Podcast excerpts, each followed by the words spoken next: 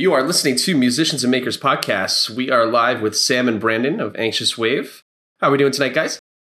Doing good. Thanks for having us. Yeah, of course. Yeah, Thanks for thanks being for here. us. Yeah, yeah, no, for sure. Uh, so you just heard Dopamine off of their 2019 split with Panzer Chocolate. Uh, so what was that song about for you guys? Uh, let's see. Let me try and remember what dopamine was about.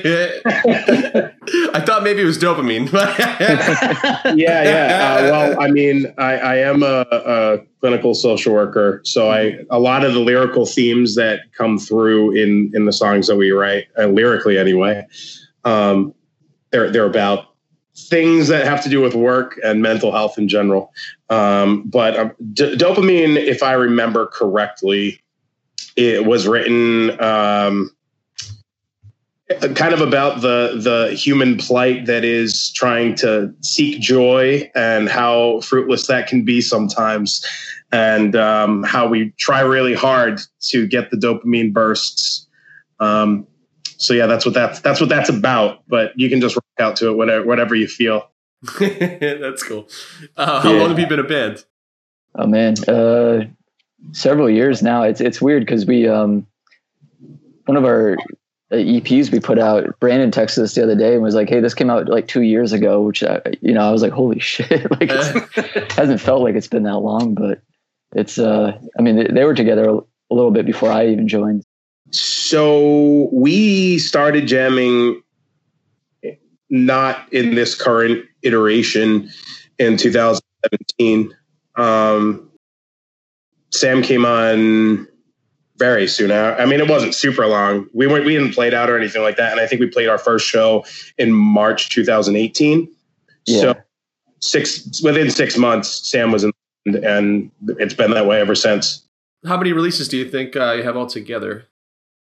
Uh, three right now, yeah. Three. I think because we had the we had like a really early demo that I wasn't on, um, and then we had uh, Love Quantify the EP, and then that split that we did with Panzer Chocolate. So yeah, three right now. Working on the fourth. So yeah fourth like in the can What's going on with that? uh, not too much. Uh, we're uh, we're finishing it up. Uh, we got all of the instrumental stuff done, so we're just working on getting Brandon's vocals done. Um, it's been tough with uh, just COVID and everything, just trying to schedule, figure out, you know, when we were just about to start recording when everything kind of hit in March.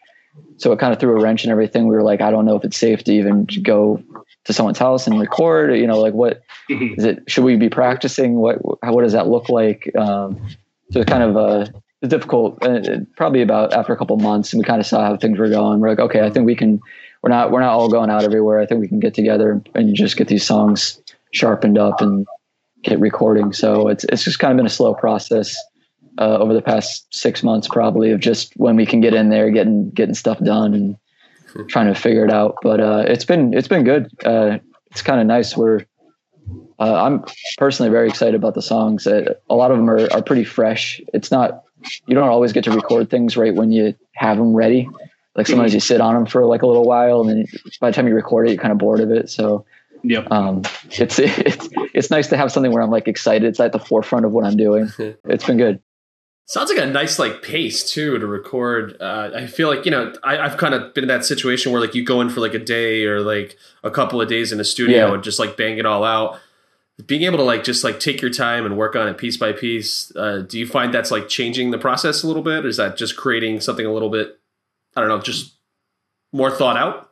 So yeah, it's not the typical kind of recording setup. Usually, you know, you got your songs already, and you, you just get in there. Especially if you're paying by the hour, you're like, I need to get Get, I, get I, it this done many yesterday. songs. Yeah, you know, as fast as we can, you know, as close to perfect as we can within our time constraint and budget constraints. Um, but it's been nice working with uh, Brian from Panzer Chocolate because he's kind of uh, set it up where we we can kind of go at our own pace, which has been nice. So there's definitely some things I've been able to polish and add on that weren't there initially that I, that I had in my head, but was like, man, I don't know if I have time to really get this fit. So uh, it was nice to have that extra time and breathing room to to really like nail down the parts I wanted. So it's been good. I gotta give so much props, so many props to Brian and, and Morena for having us in their house week after week. I mean, like to work on a record uh, at the level of band that we are for for six months is not only it's just like it's not a thing. It's not a thing. I mean, it- we're not like Fleetwood Mac or something here. You know? um, so you know just to be to be and then you know come back and and add things and work on things. And it's i mean it's kind of like a very professional experience in that we've been able to you know we demo the song we listen to the song. If there's something we don't like or there's something that we feel might suit the song better we can come back to it.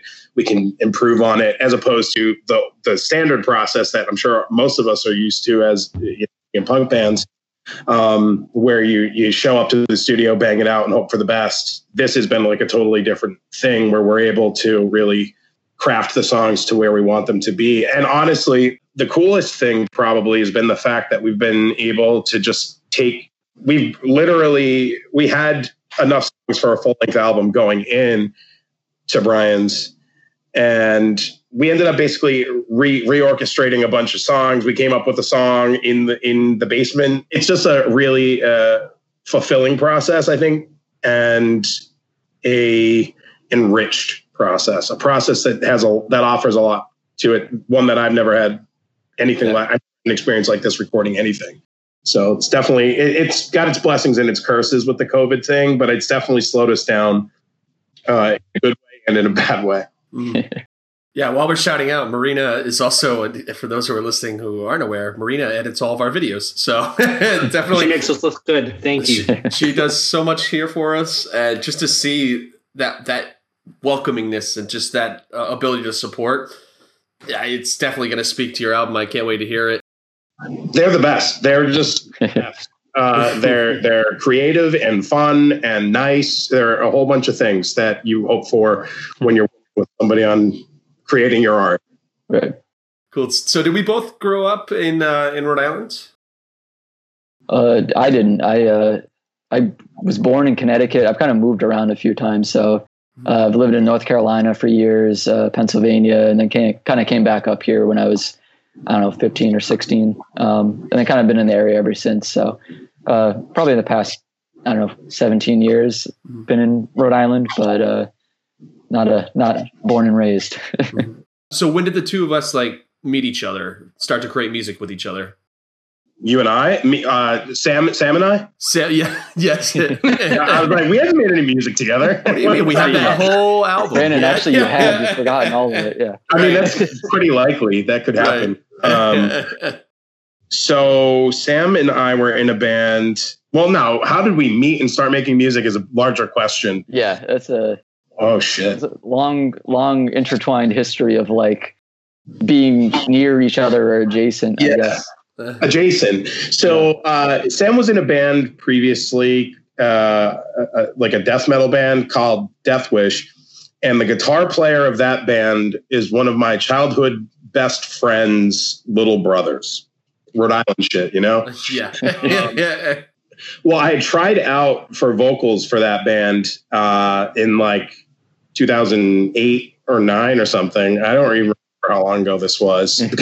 I don't know. You would know better about your band than me. Yeah, yeah. It was probably yeah, it was probably uh 07 or 08 probably. Yeah, yeah, right. Yeah. Um, and at that point in time, it was just two guitar players and a drummer. Uh, your good friend Dre, our good friend Dre. Yeah.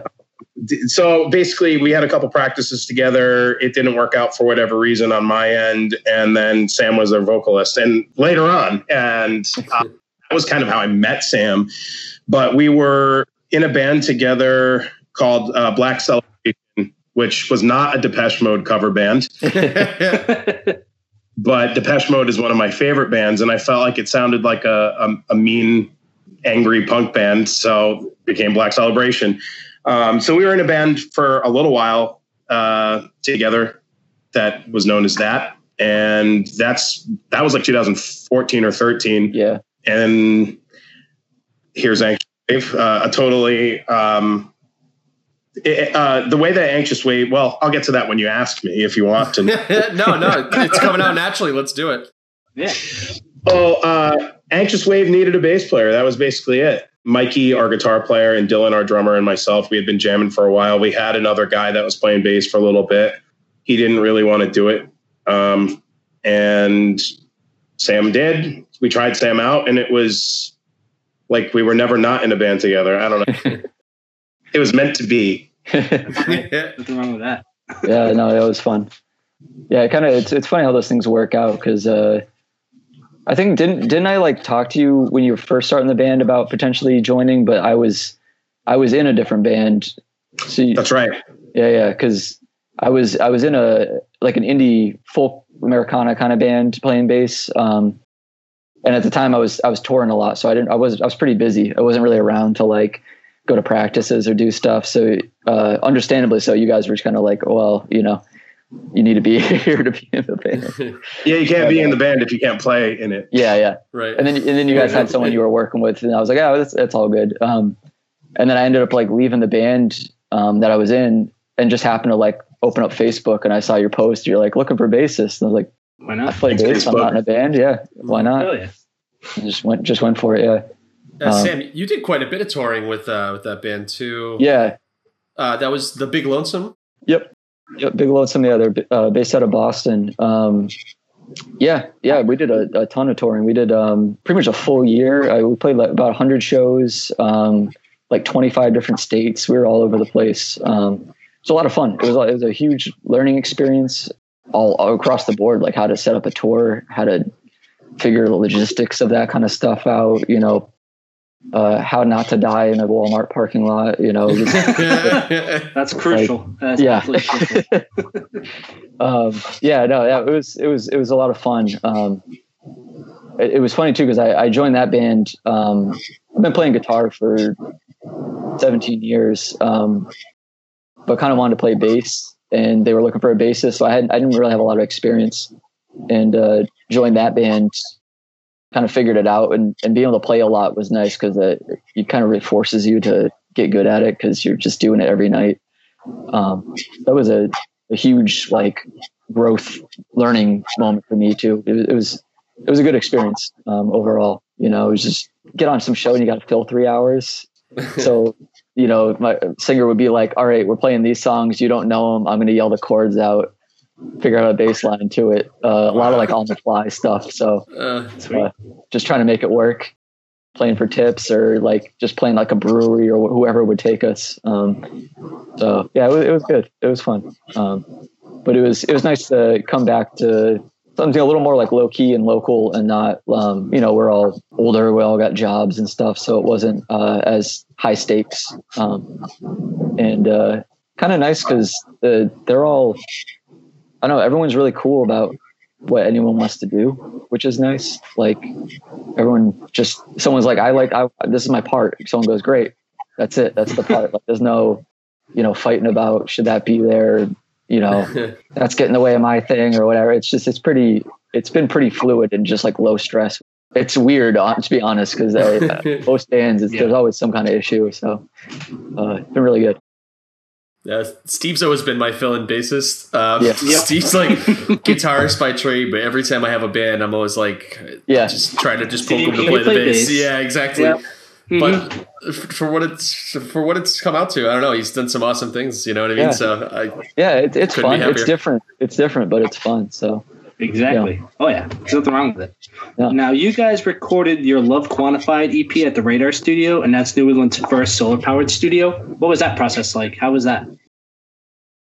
That was fantastic uh, in every way. Uh, so we met the engineer on that on that recording, Daryl, at our old um, practice space. Well, not practice space, but jam stage is kind of like a rent rent by the hour. If you're in Providence, you probably practiced.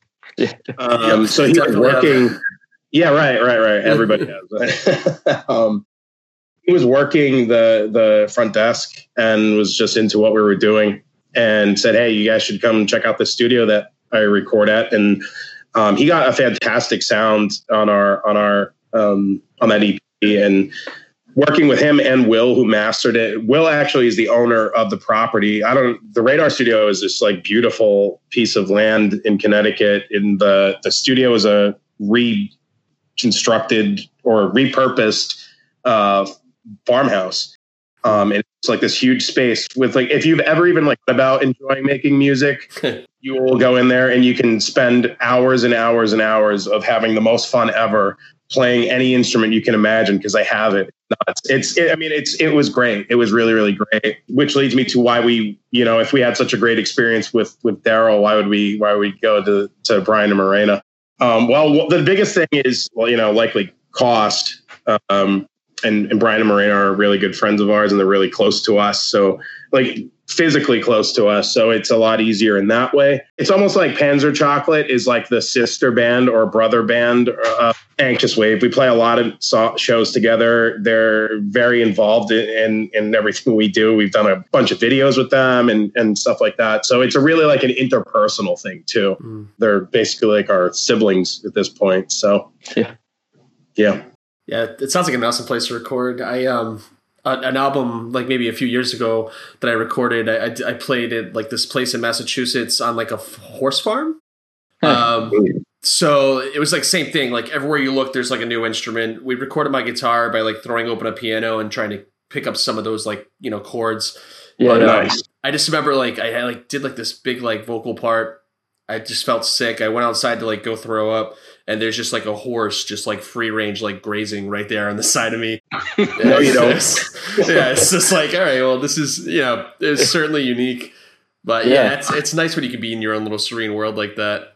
yeah, definitely, yeah. I uh, think that's it's that's very important. Like for creating, um, you don't always realize it, but it's just like if you can get in a spot where you feel comfortable and um, just relaxed, it, you can get such a better performance um, out. It, it's definitely important to have that vibe, and uh, especially you know Daryl was really really easy to work with. Um, you know he knew knew how to get what he needed out of us and like out of the the amps and everything. So there wasn't a lot of time wasted like setting things up or you know setting sounds. We dialed things in pretty quickly, which was nice. Um, and uh, you know, Will and, and his wife were just very hospitable. Um, remember, like waking up in the morning, you know, they had coffee and you know some fruit and stuff like that, and they're just like, you know, hang out, you know, do what do what you need to. Um, they had like a couple of rooms we could stay in, which was really nice. So yeah, it was it was a great experience. Um, I definitely suggest checking it out if you you know if you're looking for a place. Um, like especially if you're looking for something that's more of like a traditional studio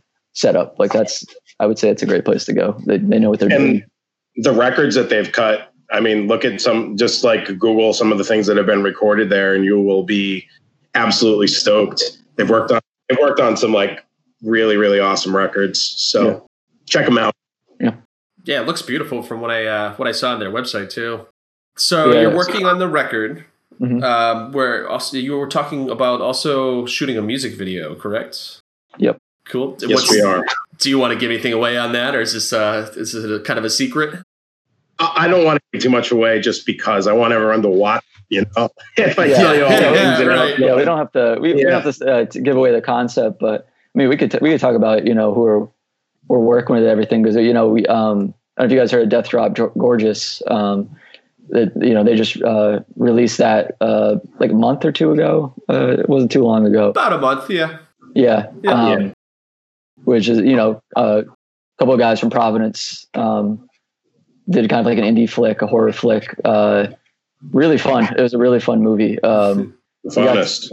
we got to be in a scene just like at dusk, like doing like a there's like a show going. That was a backdrop for the scene. Um, but uh, yeah, they're uh, they're really great guys, um, really great people, and uh, you know they were looking to do something creative and kind of hit us up and we're like, hey, do you want to do like a music video, just some kind of collaboration? We're like, wait, why not? Like, I, you know, how are we gonna say no to that? Uh, that scene was great. Yeah, that Yeah. scene was awesome. Uh, I I actually know Wayne pretty well, uh, who Nice. stars in the movie. Um, he worked at AS220 with me for for Yeah, yeah. years, so I Right. kind of was like just like in their ear the whole time when they were just filming, just trying to figure out as much info as possible from. 'em. And I got to see like Yeah. the glory hole scene when they first recorded it and stuff. You know, yeah, that movie Oh, came nice. out so good. it did, yeah. Awesome. Yeah, Like, the amount of acclaim that they're getting for it is like it, it- that's so well deserved and i'm so excited for them from top to bottom like they just won i don't know if you guys knew this but uh, it was announced i think yesterday or maybe the day before but they won best screenplay and best supporting actor Mhm. uh, at the houston horror film festival and an award at the Wicked queer festival for audience choice i think it was or audience pick but Hmm. the movie came out fantastic so i am absolutely stoked about yeah. how the music videos kind of come out. uh, it's just gonna be it's gonna be great. Um, Yeah. If, I'll give like a couple hints. It's gonna there's gonna be some goop and some weirdness. There's goopiness and weirdness. That's it. Did you say poop or goop? Goop, goop. Goop. Goop. Okay, I, I'm Goop thinking like works. I'm going to Yeah, I like mean, Pink I- Flamingo in my head. no, that scene was awesome. You guys definitely look super rock and roll. I think like they they had made like some like glassware out of like sugar and like shattered Yeah. it on people during that scene and stuff too. So it's if it's anything like that, eh, I can't wait to see it. it's going to be pretty extravagant from from our talks. It sounds like there's going to be a it's uh it's going to be pretty crazy, like a, a lot of weird shit going on and like just uh very colorful and uh explosive and I don't know. I it, I feel like it's it's going to be interesting. Um I'm looking forward to. it. I've never done a music video before, so Yeah, same. I've never done anything like this before. Yeah. And Brandon was in uh, Death Drop. Well, Brandon from Death Drop, I should say, was in like Tinsel Teeth.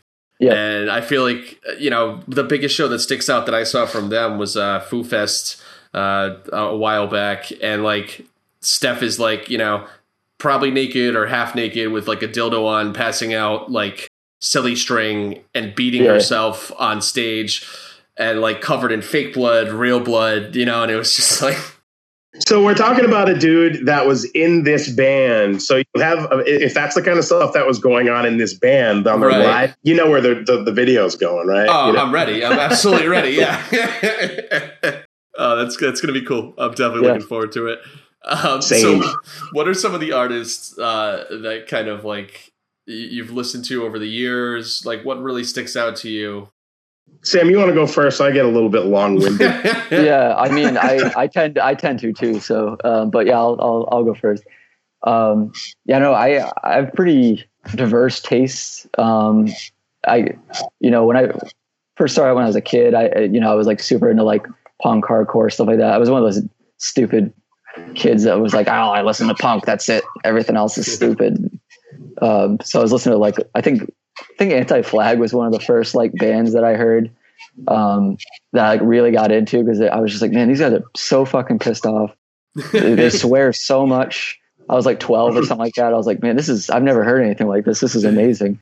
So they were definitely like a big influence when I, uh, you know, first started getting into that kind of stuff. Um, but, you know, and then the, you know, the typical stuff, Green Day, you know, I started getting into like Rancid, NOFX, that kind of stuff back in like early 2000s.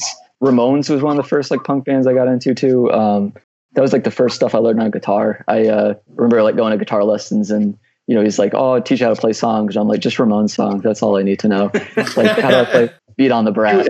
you were right. Yeah, yeah. And he's like, "Oh, you don't want to like learn like Alice's Restaurant or like something complex like some Led Zeppelin or something." Like, no, just just show me how to make power chords and I'm good. yeah. Uh, which I regretted like ten years later when I was like, "Man, I should learn how to play guitar." Actually, but um, you know, for a good like ten years, it, it served me pretty well. and then as as I got older, I started getting into like jazz, um, and then uh, just like weird folk stuff. I don't even remember how I got into that. I think I was listening to my like punk tastes started getting like super obscure, so I started getting into like uh, they're not that obscure, but like I was starting to get like leftover cracks, so like all this like crusty stuff, Mhm. and then like the crusty stuff like led to like Mischief Brew, and that was like folky, and then I started listening to like Andrew Jackson Jihad, and like this band called Defiance Ohio. I don't know if you guys know them at all. Um, and so I took like this weird veer to like this indie realm, uh, and came across the Mountain Goats, um, which is like my favorite band like ever now. I was on like a torrent site. I was on like Pirate Bay or something like that and saw like full Mountain Goats discography. And I was like, what the fuck is a mountain goat? Like, how is that a band? I don't even understand. Like, I just downloaded out of principle. I was like, I got to check it out. I don't know what this is. Uh, and it ended up being like the perfect music for me. It was such a weird, like one of those fate kind of things. Um, and yeah, that, so that's been a huge influence to me. Just, um, lyrically, uh, John Darnielle is just like a really beautiful writer, um, really good at that stuff. And then, um, he's kind of like add musicians to his, his group as he's gone. And so like his, uh, his bassist Peter Hughes is actually like an influence on my bass playing. Cause it's very, um, doesn't always just play like the easy stuff. He'll play, it's never too complex, but it's, it's always right. And it, it like accentuates the right parts. And so that's definitely something I try to do in my playing. Um, yeah. So that's, um, and then you know the jazz stuff I've been trying to learn on guitar and just in general. So that theory knowledge has been affecting like how I play bass too, because it's you know now that I've been learning more of the music side, it's easier to play stuff, and uh, it actually works really well for punk because it seems counterintuitive, but like because like a lot of punk has no music theory to it, but because it doesn't, it like allows me to add that overlay on top of it because I can be like, you don't know what you just did, but you just played like some crazy thing. You changed keys three times, and I know exactly how to put like a, a on top of that. Like it, it I know how to work it. So uh, it's actually really fun. So I, I that's I really like playing punk because you can play whatever you want, and uh, I don't know, get some interesting sounds. It's it's you can be very creative. So I guess that's it. Uh, There's a million bands I like. I don't. Know. It's hard to narrow it down, but that's been my journey. I guess. I guess is a good way to phrase it. I'm just glad you clicked on the right Mountain Goats discography. I was like born into the world loving music. Uh, my earliest memories of music were like with my mom and dad. Uh, my mom loves Madonna, and my dad loves things like Nazareth. Uh, if you combine Nazareth and early Madonna, it kind of sounds like early 80s post punk. A, hear me out. you know, the baby of Nazareth and early Madonna would be a Uh, post. you cracked the code. I guess eventually that's where my music tastes like lay the strongest. Like my favorite bands would be things, you know, at one point it was the Smiths, but I'm not into the Smiths anymore uh, as, as a, on account of some of the things that Morrissey had to say and do. Um, but Johnny Marr's guitar work has always been like the the super draw. Like I love the music that the band has made. So the Smiths was like my first like I love this band so so so so much. Uh, outside of like uh, Marilyn Manson in, in early uh, middle school. I loved Marilyn Manson, Wu Tang, Three Six Mafia. Those were things I really enjoyed as a young person. And my best friend uh, Joey turned me on to. I can't remember if it was Anti Flag or NOFX first. I think it was NOFX. No Effects and uh, stuff like that. So like pop punk. Um, but the things that I've stuck with, I still listen to post punk all the time. My my shit is like I love the sound. I love the Chameleons. Um, Depeche Mode, I think, has has made some really great records. The Cure has put out some great records, and I cannot currently stop listening to 80s synth funk. Synth funk is like so. Prince is like the the the surface level, but there's so much other stuff that is just so killer, and and no one's really paying a lot of attention to it because it's not 1984 anymore. So yeah, a lot of that kind of stuff. Um, Nine Inch Nails is one of my favorite bands.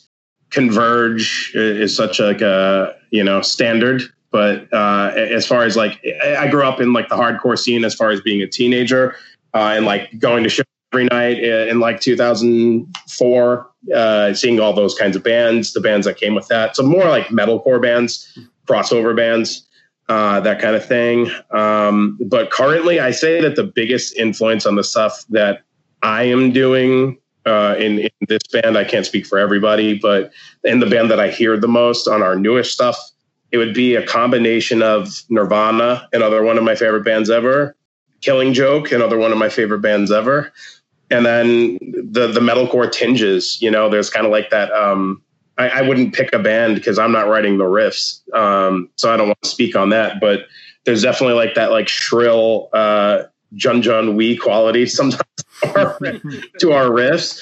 Um, in fact, we got a uh, comparison to a band called Heavy Heavy Low Low. Yes, I love them. I mean, yeah, I, I my uh, one of my earliest bands was a band called Touchpack, and we were kind of like a youth crew hardcore band, and we opened Low Low at the living room. Cool. We sounded nothing like Heavy Heavy Low Low, but Aaron, who worked at the living room at the time, was like, "Hey, you guys want to play this?" And I'd seen them on MySpace a lot, so I, it, will, it will do great. Let's play it. Right. Sound nothing like it. Everyone kind of stared at us like zombies. But anyway, um, the the phrase that I think encapsulates the the sound and the things that I enjoy uh, in Anxious Wave that that like make it be uh, the would be 80s punk meat on 90s grunge wheat with metal, 2000s metalcore condiments. it's a nice sandwich you got going. Yeah, right. pretty good. yeah, that's um, everything. I, I definitely heard some Nirvana in there. Um, oh yeah, oh yeah. And I wasn't surprised when I, I kind of looked through some of your answers to our, our like pre-interview questions, and I saw that. Uh, did you see that montage of Heck in uh, documentary that came out a couple years ago? I believe I did. I, I, feel like there's been so many documentaries on the topic that I can't remember which ones I've seen and not seen. So right. I Yeah, this one was different because it was one of the first times that they made a documentary where they didn't focus on Kurt's death at all. Um, wow! And it was all I haven't his, seen this one. It's pretty cool. It's all about his childhood. There's some recordings of him as a kid, and like it kind of like flashes to like animation here or there to like fill in the story and his words. Mm. But you get to like just like kind of see where he came from and like his whole life, and without having to like have that that burden or weight on it that it's like you know oh yeah he killed himself you know? Uh, yeah. it was really good. It's super sad. There was like one scene uh, where they show him like holding uh, his his baby um, while he, like courtney's trying to cut his hair and he's like just just zonking out. Yeah. You know it's just really really sad but worth it if you haven't seen it. And now that you mentioned that footage i feel like i have seen that footage. Hmm maybe I have seen the document. Like I said, there's been so many documentaries on on Nirvana. I mean, Kurt Cobain mostly, you know, that I can't remember which ones I have and haven't seen. But footage that you're talking about, where he's holding the baby, definitely mm. familiar. Uh, it definitely hits when you see it. I'm, I'm sure. Mm. Yeah. yeah. So were you were you guys one of the like the fall off fans, or did you stick with them through Foo Fighters or Dave? I should say. yeah. I, I enjoy I, Foo Fighters. I know Brandon's not a huge Foo Fighters. Uh, yeah, I got some shit to say about them. Let's go. We want to hear it. yeah. So in 1995, I uh, was a member of the BMG Music Group Club. Uh, I was 10 or 9 or something like that. And it was the thing where you could send a penny on a postcard. It was in magazines at the time. You send them a penny, you stick it to the postcard, and they send you back 10 tapes or CDs that or 12 or something like that that that you want or think you want as a 10 year old and you never pay them a dime because the other thing is like once you do this now you have signed up to $30 a month of yeah yeah, yeah. Or, uh, cassette. so I got Foo Fighters the self-titled the one with the gun on the cover and I was like nine or ten years old. It was one of the things I want because I really I enjoyed Nirvana at a very very young age, mm-hmm. and wanted to see what's going on with my homeboy since Kurt Kurt's gone. Even then, at nine years old, was like this is trash. I didn't like it, man. I felt like at, in in in hindsight, that first Foo Fighters album just sounds like Nirvana throwaway tracks. Mm-hmm. Like the songs that Nirvana was like, ah, these aren't good enough for us, but you can like go do your demo thing, Dave. They've written better stuff and have much more of a legacy now. Um, But when I, I, I they're fine. It's like I think that they have some radio songs, like if you're like at Walmart or something, and and then you know Everlong comes on the loudspeaker. You're not like ah. Yeah, that's I, that's how I always view them. Is I, I feel like they're like tol- tolerable radio rock. I feel yeah, like they, it'll do. That's that's how I feel about the Foo Fighters. I think about them in a different sense, I guess, than I do some other bands. I just appreciate. I think it's solid songwriting. I think the songwriting is like Dave Grohl is good at writing hits, and Yeah, I you know, agree with that. like he's just a career musician. He writes hits. That's what he does. They're catchy. You can listen to them. I don't like you said. You don't. You don't want to rip your ears out when you hear it at the at Walmart. Hmm. Um, is it something I like listen to every day? No, but Yeah. um, you know, I'll pop it in every once in a while. I listen to it if I'm in the mood or something, or if it, if it's on, I'm not going to change the radio station. So um, yeah, but- during the pandemic, uh, I was and Mikey Mikey was doing this too, guitar player. Um, going through the discographies of various musical acts, and one of the bands that I tried to do was Foo Fighters. yeah, Uh, I think it was the second album, uh, Color and the Shape. hmm That album, I remember being like, okay, I'm, I, I think that I understand the Foo Fighters a little bit better than I once. Yeah. But then I listened to the next one, and I was like, and, and nah, I can't. yeah. I mean, there's a point where you just like crossed over to like only hit writing pop hits, and then like Yeah, it, yeah. There was there was some album he put out like four or five years ago, and I was like, oh, I'll, I'll give it a listen. And it was so bad, I like I had to stop listening to it because I think there was like one song on. it. I was like, oh, this is the radio single, and the rest is just I don't know, he pulled him out his ass just to fill a record. I don't know what like I don't know what that was. It was just he's like, we can't just put out one song, Dave. Ah, fine, here we go, whatever. Sprinkle a little production on it. There you go. right? Yeah, yeah, I've never been a fan. Um, Yeah. I will say there's like uh, one of like their recent tours. He like broke his leg on stage, yeah. and he did like the rest of like the show like in like a throne or some shit, like just Yeah. giving like the rock sign. That was like I, I was like down with that. I was like, okay, cool. You know, you didn't just Yeah. like call it off. Uh, then he did like a show too where he talked about like I think it was about touring and stuff like that, and that was pretty cool. I think I like him as a person. I just don't know if I like Foo Fighters as a thing. You know? Yeah, I think I think there's like an important distinction to make of like I think he's like a performer. Hmm. Um, I saw this. I can't remember if it was um, it was Garth Brooks or something. It was one of the, one of those like mainstream country guys from like the '90s, and he was talking. I think someone asked him about like being a musician, and he was like, "I'm not a musician. I'm a performer. Like you know, I play music. I put a show on." I'm not like I'm not writing some intricate piece of music. This isn't like art for me. This is a job and I, I feel like Dave Grohl kind of falls into that category a little bit too. He might not know it, but he's. I think, He he's certainly doesn't act it. Yeah, Yeah, he kind of owned it with Nirvana. I remember like a couple of interviews where he just talks about how he's like not good at drums. yeah, You know, he's just like, I just do this. Yeah. I'm the guy who shows up. yeah. Well, he's just On the other hand, I think that his imperfections as a drummer are good. Like I Yeah. like beats the shit out of the drum set, and like Mm-hmm. you want to get an aggressive drummer. I mean, a slow aggressive drummer. uh, He'll he'll he'll do it. I think that Dave Grohl is a good drummer in that he's good for what Nirvana Nirvana um, writes or wrote. Um, I just I, so I can respect his songwriting as pop music, but like I can't. I don't. I, I think there's better pop musicians that write that kind of stuff. Hole, on the other hand, since we're on the Nirvana topic, and post Nirvana, Hole, on the other hand, those first two Hole records are killer, and I don't give a shit what anybody has. yeah. They're awesome records, particularly Pretty on the Inside. Um, that that album is fantastic. yeah. I, I think I love everything Nirvana's ever made.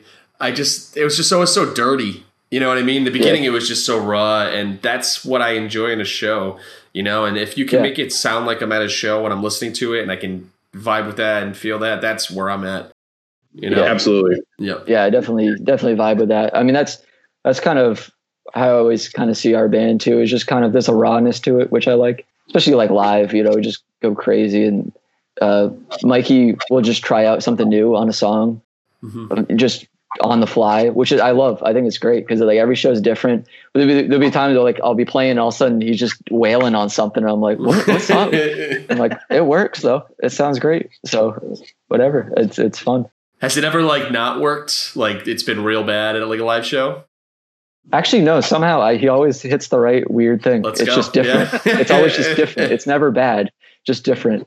Um, I think that we're biased, uh, but I don't think that we we have ever had like a terrible show. like yeah, I mean, there's yeah, there's been times where like we forgot what song was happening next, but the only time that like That's not a anything big goes deal. wrong is if what's that?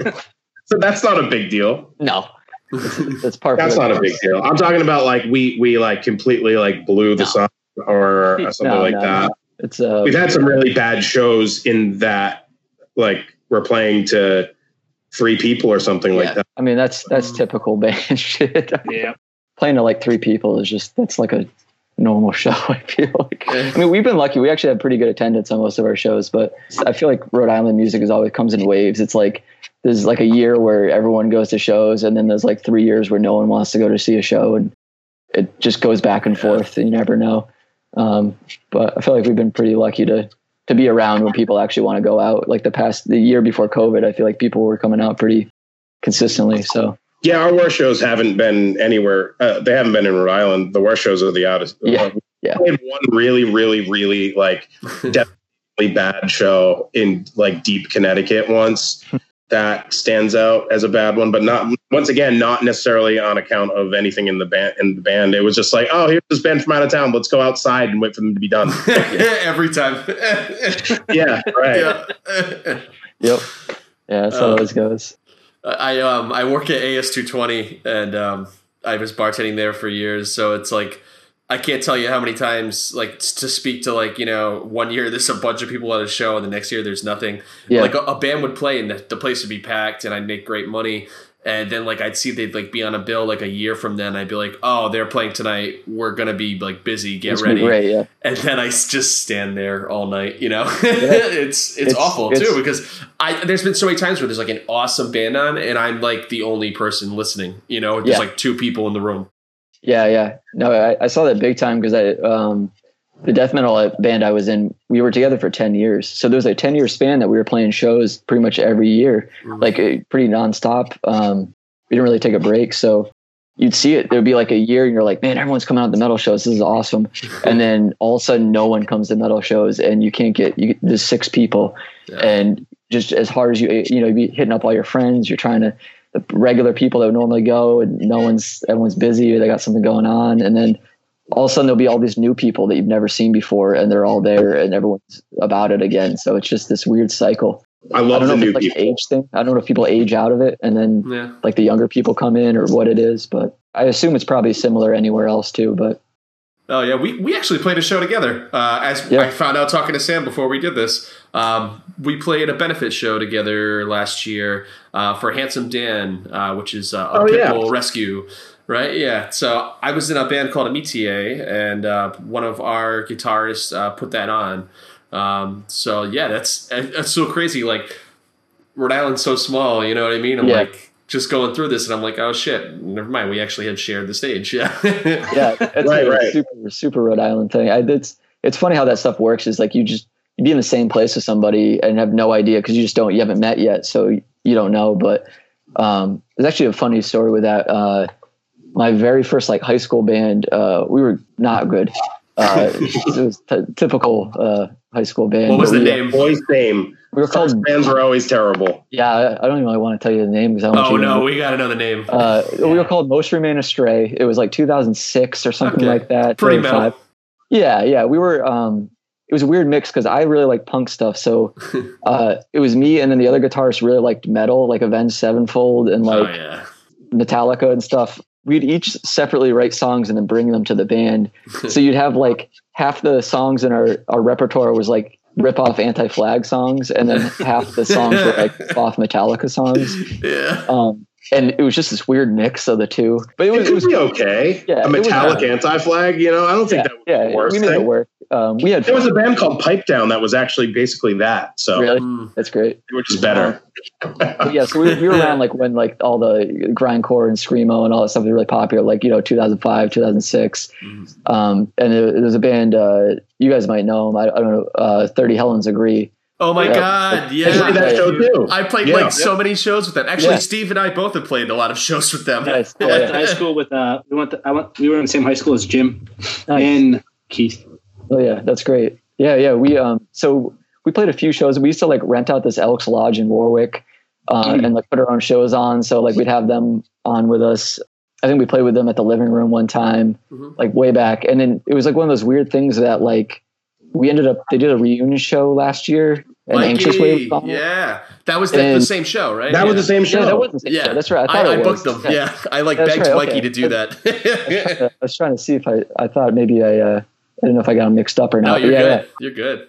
But it was so funny that like some band I played with like 15 years ago in a completely different band and then play with them again with a new like what I'm doing now is just such a weird another one of those like weird Rhode Island things. Uh, and then like the drummer Casey has like popped up random places in my life just weirdly like where I'll just show up somewhere and uh, you know like he works at Bolt Coffee and like I'll, I'll go, you know go to Bolt and like Casey what are you doing here like also, every band he's in is phenomenal. oh yeah he's Oh my god.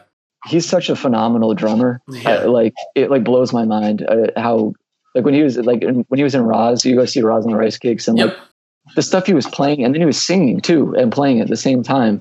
It's crazy. Uh, but and, and like on top of that, he's just a really good dude too. So it's like, Solid. Uh, yeah. yeah, he's just a complete package. He's just he's, He was like, was like um, he would always like thank me whenever like he played a venue that I worked at, and like he would also pick up all the glasses for you at the end of the night. wow. You know, like this Okay. dude's like moving his drum set, like all smiles, hugging every person he sees, and he's like, also Yeah. like your bar back now. You know? yeah, oh yeah, he's great. I, I'm always happy if I like see Casey somewhere. yeah.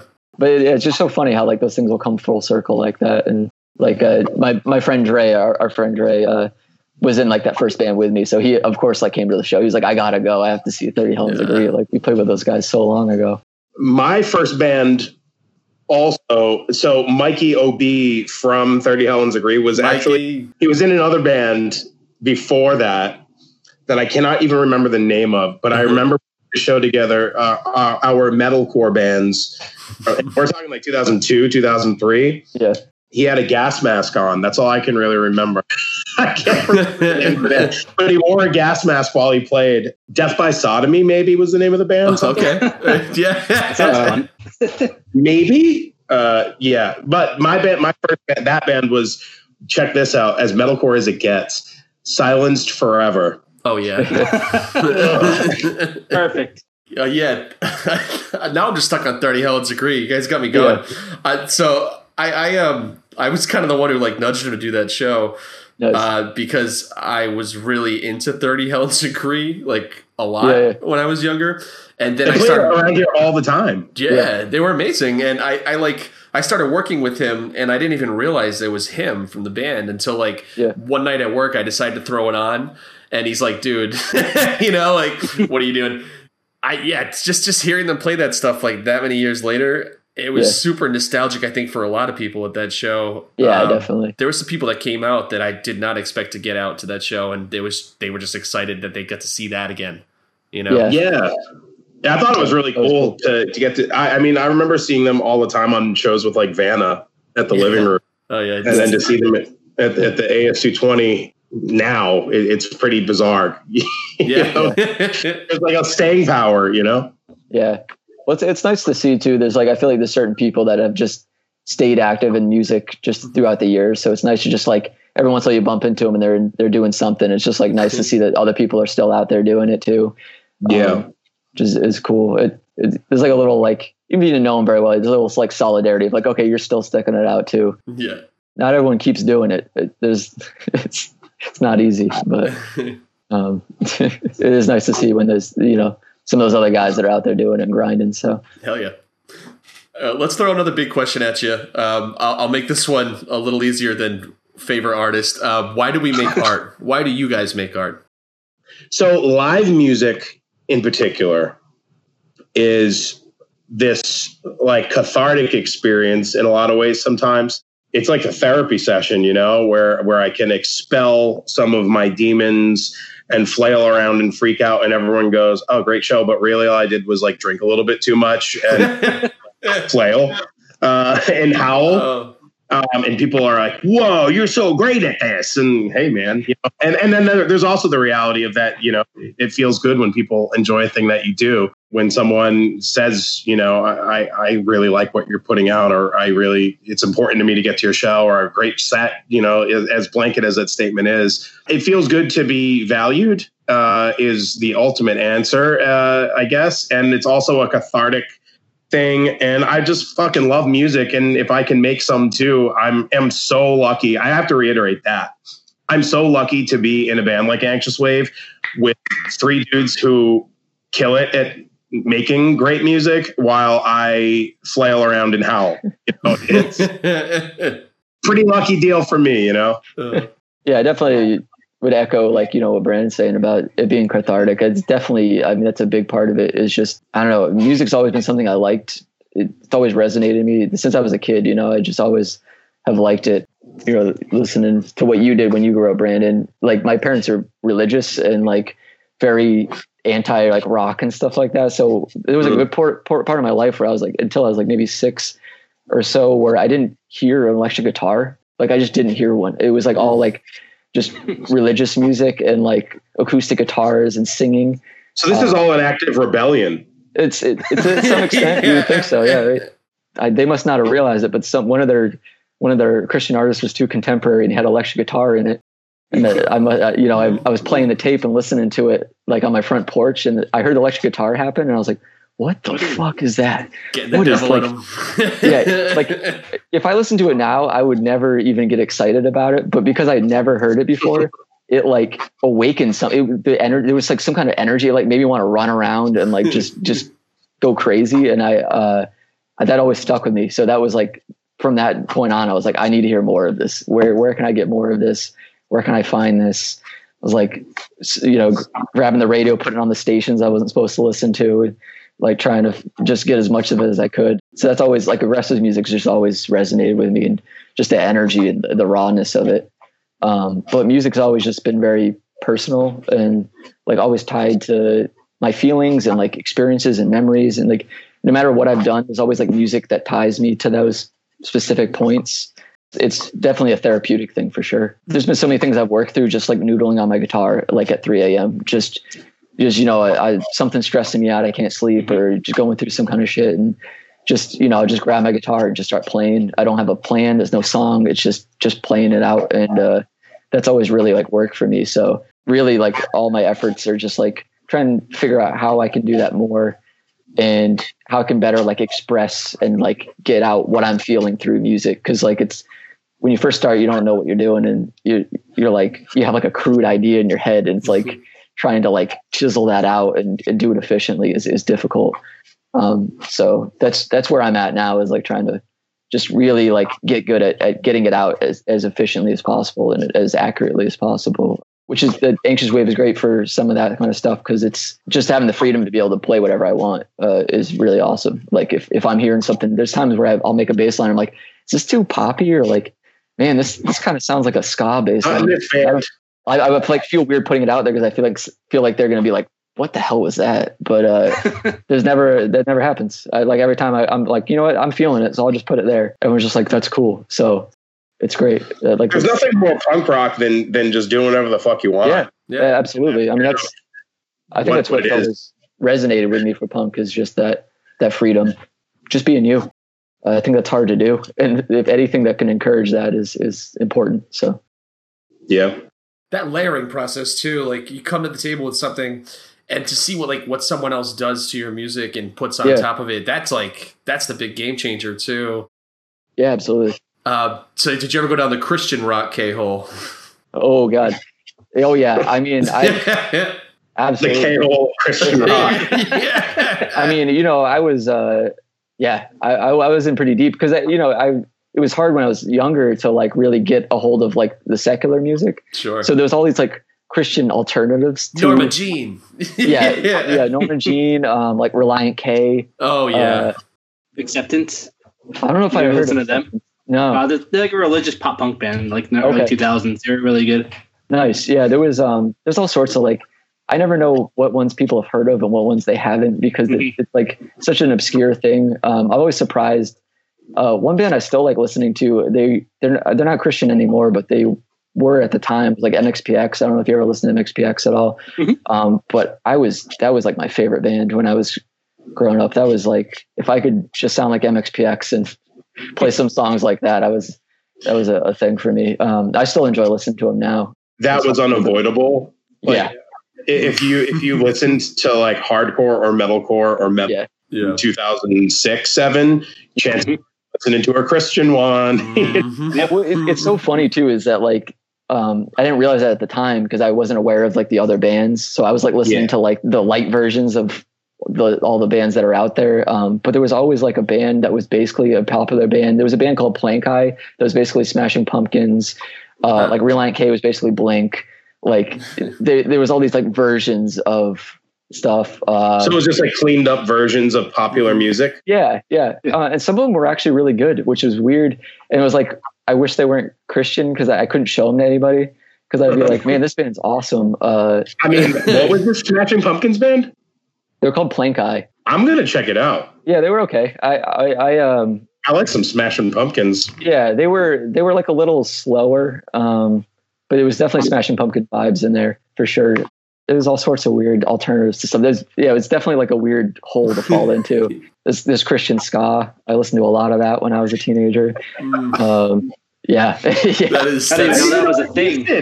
yeah there's actually uh there's one band they're called the O.C. Supertones probably one of my favorite ska bands to ever exist but they're super christian so if you can't handle super christian music i I wouldn't suggest listening to them because they were like they were on it but um they always seem very genuine and uh like i know some like christian music is really manufactured yeah i, I always appreciate that they they seem like genuine people and like Can you imagine if we had to like sneak in a Christian agenda? like, gotta get the God in, you know, or yeah. it doesn't count. yeah you got to figure it out somewhere or you, some of those bands are really good at being like vague like like switchfoot like if you're a christian you're like there's like little dog whistle things in there for you to That's how you cross over, though. yeah yeah yeah um, but it wasn't so overbearing that you're like if you listen to this not knowing anything about christianity you wouldn't be like oh man that band's really religious i don't know if i can handle it um, Right. so those are those like guys that walk the line yeah. that all the youth group leaders hated because they weren't they weren't christian enough they That's like declare- Under Oath. Under Oath Yeah. was one that like they just like they did their thing. They screamed a shit ton, but then also there's a, song where they're just saying Jesus, I'm ready to come home. You know what I mean? Like Yeah, or like a Zao or Zao, or have you pronounced the name? They're Christian. Hmm. Um, uh, and get yeah. way more respect, I Yeah. think. I mean, I used to listen to like back both bands. Yeah, Hmm. there was um, Under Oath and Zao have both put out great, great music Yeah. at, in their discographies.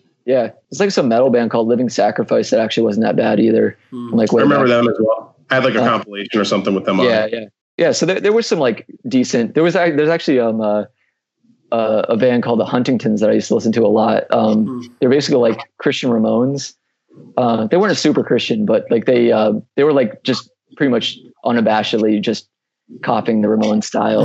Um, they fit in with like Screeching Weasel and the Riverdales and all that kind of stuff. Yeah, there's like a weird subgenre of pop punk that like went the Ramones route, and it's like the copyrights, Riverdales, uh, all these the queers. The queers kind of fall into that uh, category. I wasn't kidding. I listened to so much fucking music. There's so many like branches and weird stuff that I've I've gone down, but it's an experience. it sounds like a pretty Learn new things about your band members every day. Yeah, right. Yeah, Yeah. I've probably Never stop learning. talked about any of that stuff. Yeah. Let's get the God in anxious wave. Yeah, right. Brandon, I gotta Uh, ask you. I know you have a side project with Brian with Banjo Chocolate, and it's a little heavier. Do you mind elaborating a little bit on that?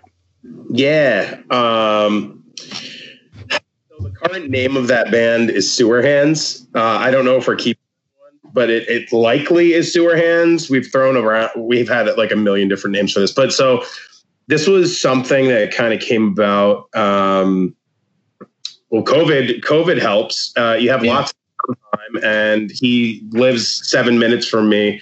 So, uh, you know, we were able to get together and, and make some some heavy heavy stuff uh, and basically it just kind of stems from both of our our loves for um, kind of stuff we're actually talking about. Um, i love with like every fiber of my being and like everyone's eyes are going to roll about this i love the acacia strain. That they write like groovy ass mosh mosh parts like the grooviest mosh parts ever.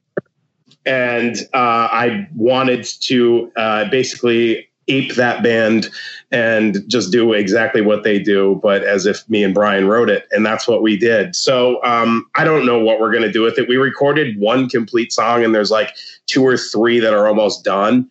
Basically, Anxious Wave is recording right now. Panzer Chocolate is recording right now. Brian's in another also an awesome band called New Hell.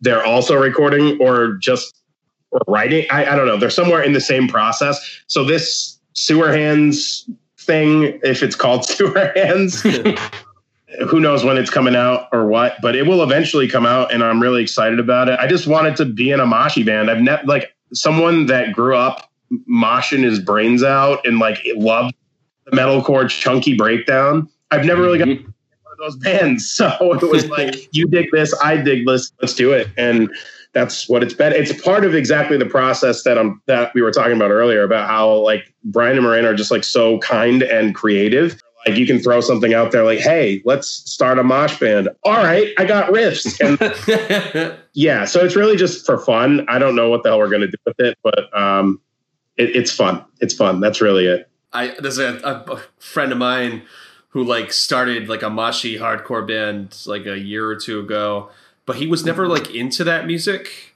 Yeah. So he just kind of was like, "Oh, I started listening to and like listed off like ten artists," and he's like, "I think I'm gonna do it now," you know. And I think his whole thing is like he wants to be like the next hot topic, like break it big. You know what I mean? I'm just like, it's like getting to that age where you're like, oh shit, like you start to see that like selling out kind of shit, and it's just it's so sad. It makes a little bit more sense if you're really that invested in it. yeah, yeah, but to Yeah, see no, come this somebody- is not that. I promise you that. It's uh, it's about as far removed from that as anything ever. It's like now, if I'm going to be buried with every song that I've ever been a part of, Hmm. I can. see that There were also some huge breakdowns that you can bury me with. Hell yeah. Hell yeah. uh, what do you think, Steve? Do you have any more questions for him? Brandon, I know you have a history of booking shows, and I'll ask this for Sam too. You guys have four bands to fill a bill. Who are you putting on and why? that are alive and well. Uh, Any eh, posthumous and anybody you want ever. This is a new question, Jesus. Steve. I like this one. This is a hard one. You hit this one from me. You can answer it too, Josh. Everyone can answer it. Ah, it's huge. 30 Helens agree. 30 Helens agree. 30 Helens agree. And Green Day. These are No, serious. yeah. no, I'm gonna I'm gonna go with feasible, alive, current bands that I would like to see Anxious Wave play with. Mhm. First, my dream bill for Anxious Wave. That's what we'll do. All right. So I want Killing Joke to headline. I want to open at some point because then I just was like, wait, we're not good enough to go after Intercourse because they were my next thing. I was going to bring up a from Connecticut called Intercourse. Um, I love that band. We played with them a couple times. They're really, really cool guys and they fucking shred. So I would throw them on the bill. And I also really enjoyed this band that we played with from Canada, um, Tunic. They're just like this really shrill. It, it- it's like, oh man! After their show, you, your ears will ring. I promise. But they, so I, I mean, that's probably not like my dream bill ever. But I think for us, like a really sick show would be that Kill, Killing Joke, Intercourse, Tunic, and would be a really fun show to see. I'll just stick with like local local bands. I feel like uh, definitely Intercourse. Um, I don't know why they're uh, Lesser Glow. Lesser Glow from Boston is really fucking sick. Um, Yeah, I don't know if you've forgot. Yo, yeah, we played that show with them. They yeah, were yeah. they're really good. I don't know if you ever heard of them or not. Um, check them out. Uh, really sick. Yeah, they they were really cool. Um, they were they were pretty chill. So I would definitely say like yeah, Intercourse, like Lesser Glow. I'd want to play with them, so I'd, I'd say we'd throw us on there too. I think it'd be a good fit. And then maybe like Hammer Party or something like that. I you know Definitely Hammer Party. good. Hammer Party good, like yeah, I think that'd be a good like legit solid bill. I think we'd all like work really well together. It'd be a nice similar sounds but different th- approaches and stuff like that. I think that would definitely be my like dream if we could like set something up at like AS220 or Dusk or something like that. That'd be the that'd be the show. We'll book it all. Imagine seeing Killing Joke at dusk. Like would be nuts. I like that question, Steve. I like I'm racing through my head now too, and I just feel like four is hard. Four is really Yeah. hard. You went like kind of like like Brennan. You kind of like tried to make it fit your band, and that's I guess that's one way I would look at it. Uh, but I'm thinking like, man, I would love to play with like Dangers or Punch or something like that. You know? Yeah. Oh, did you catch the Danger show uh, that came through a couple, well, like a year ago now? But I, the like, one that was in what Worcester, right? no, it was at dusk. Oh, like, I saw them the next day. Yeah, oh, word. Yeah, yeah. That was so much fun. I was so happy to see them in Providence. yeah, yeah. They're amazing. I mean, also like Graf Orlock and all that is just fucking crazy. You know? Yeah. that's they're a force to be reckoned with, and I think this is like the second or third episode now that they've been brought up. But even still, like man, like I'm sure, like you know, Sam, you talk about mountain goats. I'm sure you'd love to be on a bill with them too. Like, Oh man, yeah, I would. Yeah, that would be definitely a, a dream come true. I that was like one of those, especially when I was in like the the more like indie Americana band, Mhm. where I was like, man, that would be we we would definitely fit on that bill. It'd be a, a great great thing. It'd be just nice to be able to to play with them. Um, been lucky enough to talk to a couple members in that band. I think they played the Columbus a couple years ago, Mhm. and uh, like ran into the bassist. He was just happened to be outside, so we got to talk to him for a little while, which was really cool. Um, I was like talking to people who are, you know, we'll say successful. You know, it's it's hard with music to like, you know, there's there various levels of like, but What you know, they're able to do it. Yeah, they're able to do it as a job. Yeah. And uh, I like hearing about like their experiences and like I don't know. You always kind of like put them up on a pedestal, like glorify and You're like, oh, they must be living the life up there, and it's you know he's talking about like oh I gotta go home and like you know I got kids at home and my wife and you know trying to figure out how to work things into my tour and and like he's still working he's still working hard and uh I always appreciate that it's like makes me feel better about where I'm at and like also just just see that like they go through the similar similar things so um but yeah I lo- love to play the mountain goats love to play with like MXPX uh just because like they were such a huge influence when I was younger Nirvana. I would love to play with Yeah. Nirvana. You Yeah. raise yeah, there we go. Cole. yeah Foo And then- and then Fighters. like Yeah, definitely. too good that I just would never. I wouldn't turn the show down, man. oh, I wouldn't turn that down either. Hell no. I, I, and I feel like there's like shows that are like some of the people are like too good that I would not want to be on that show. Like I would go to it, but I would I wouldn't want to be on it. Like some of the the jazz guys I like, like some of the newer ones. Um, like I don't know if you heard of Thundercat, but he's ridiculous. He uh, he's a really phenomenal bassist, but he plays like it's like a mix of like R and B, soul stuff, like a lot of modern stuff. He he's got like rappers and stuff that come on his songs, so it's very modern. You know, if you like Kendrick Lamar and some of that kind of stuff, uh, it's like that, but like on another level. I, I got to see him at Jazz Fest a couple years ago, and it like blew my mind. and I was like, I should just put my bass away. Like I just need to stop. It's Never like, touch it again. yeah, yeah. 'Cause it- he Uh. plays like a five string, plays with his fingers, but he was like shredding Uh. things I like. I didn't think were possible. It was just crazy, and he uses a lot of crazy effects and stuff. Um, if if you like jazz or any of that kind of stuff, I would definitely suggest tech, checking him out because, uh, yeah, he's ridiculous. But I wouldn't want to play before him. I like I I, won't- I wouldn't even want to bring my bass in the same like twenty mile radius as him.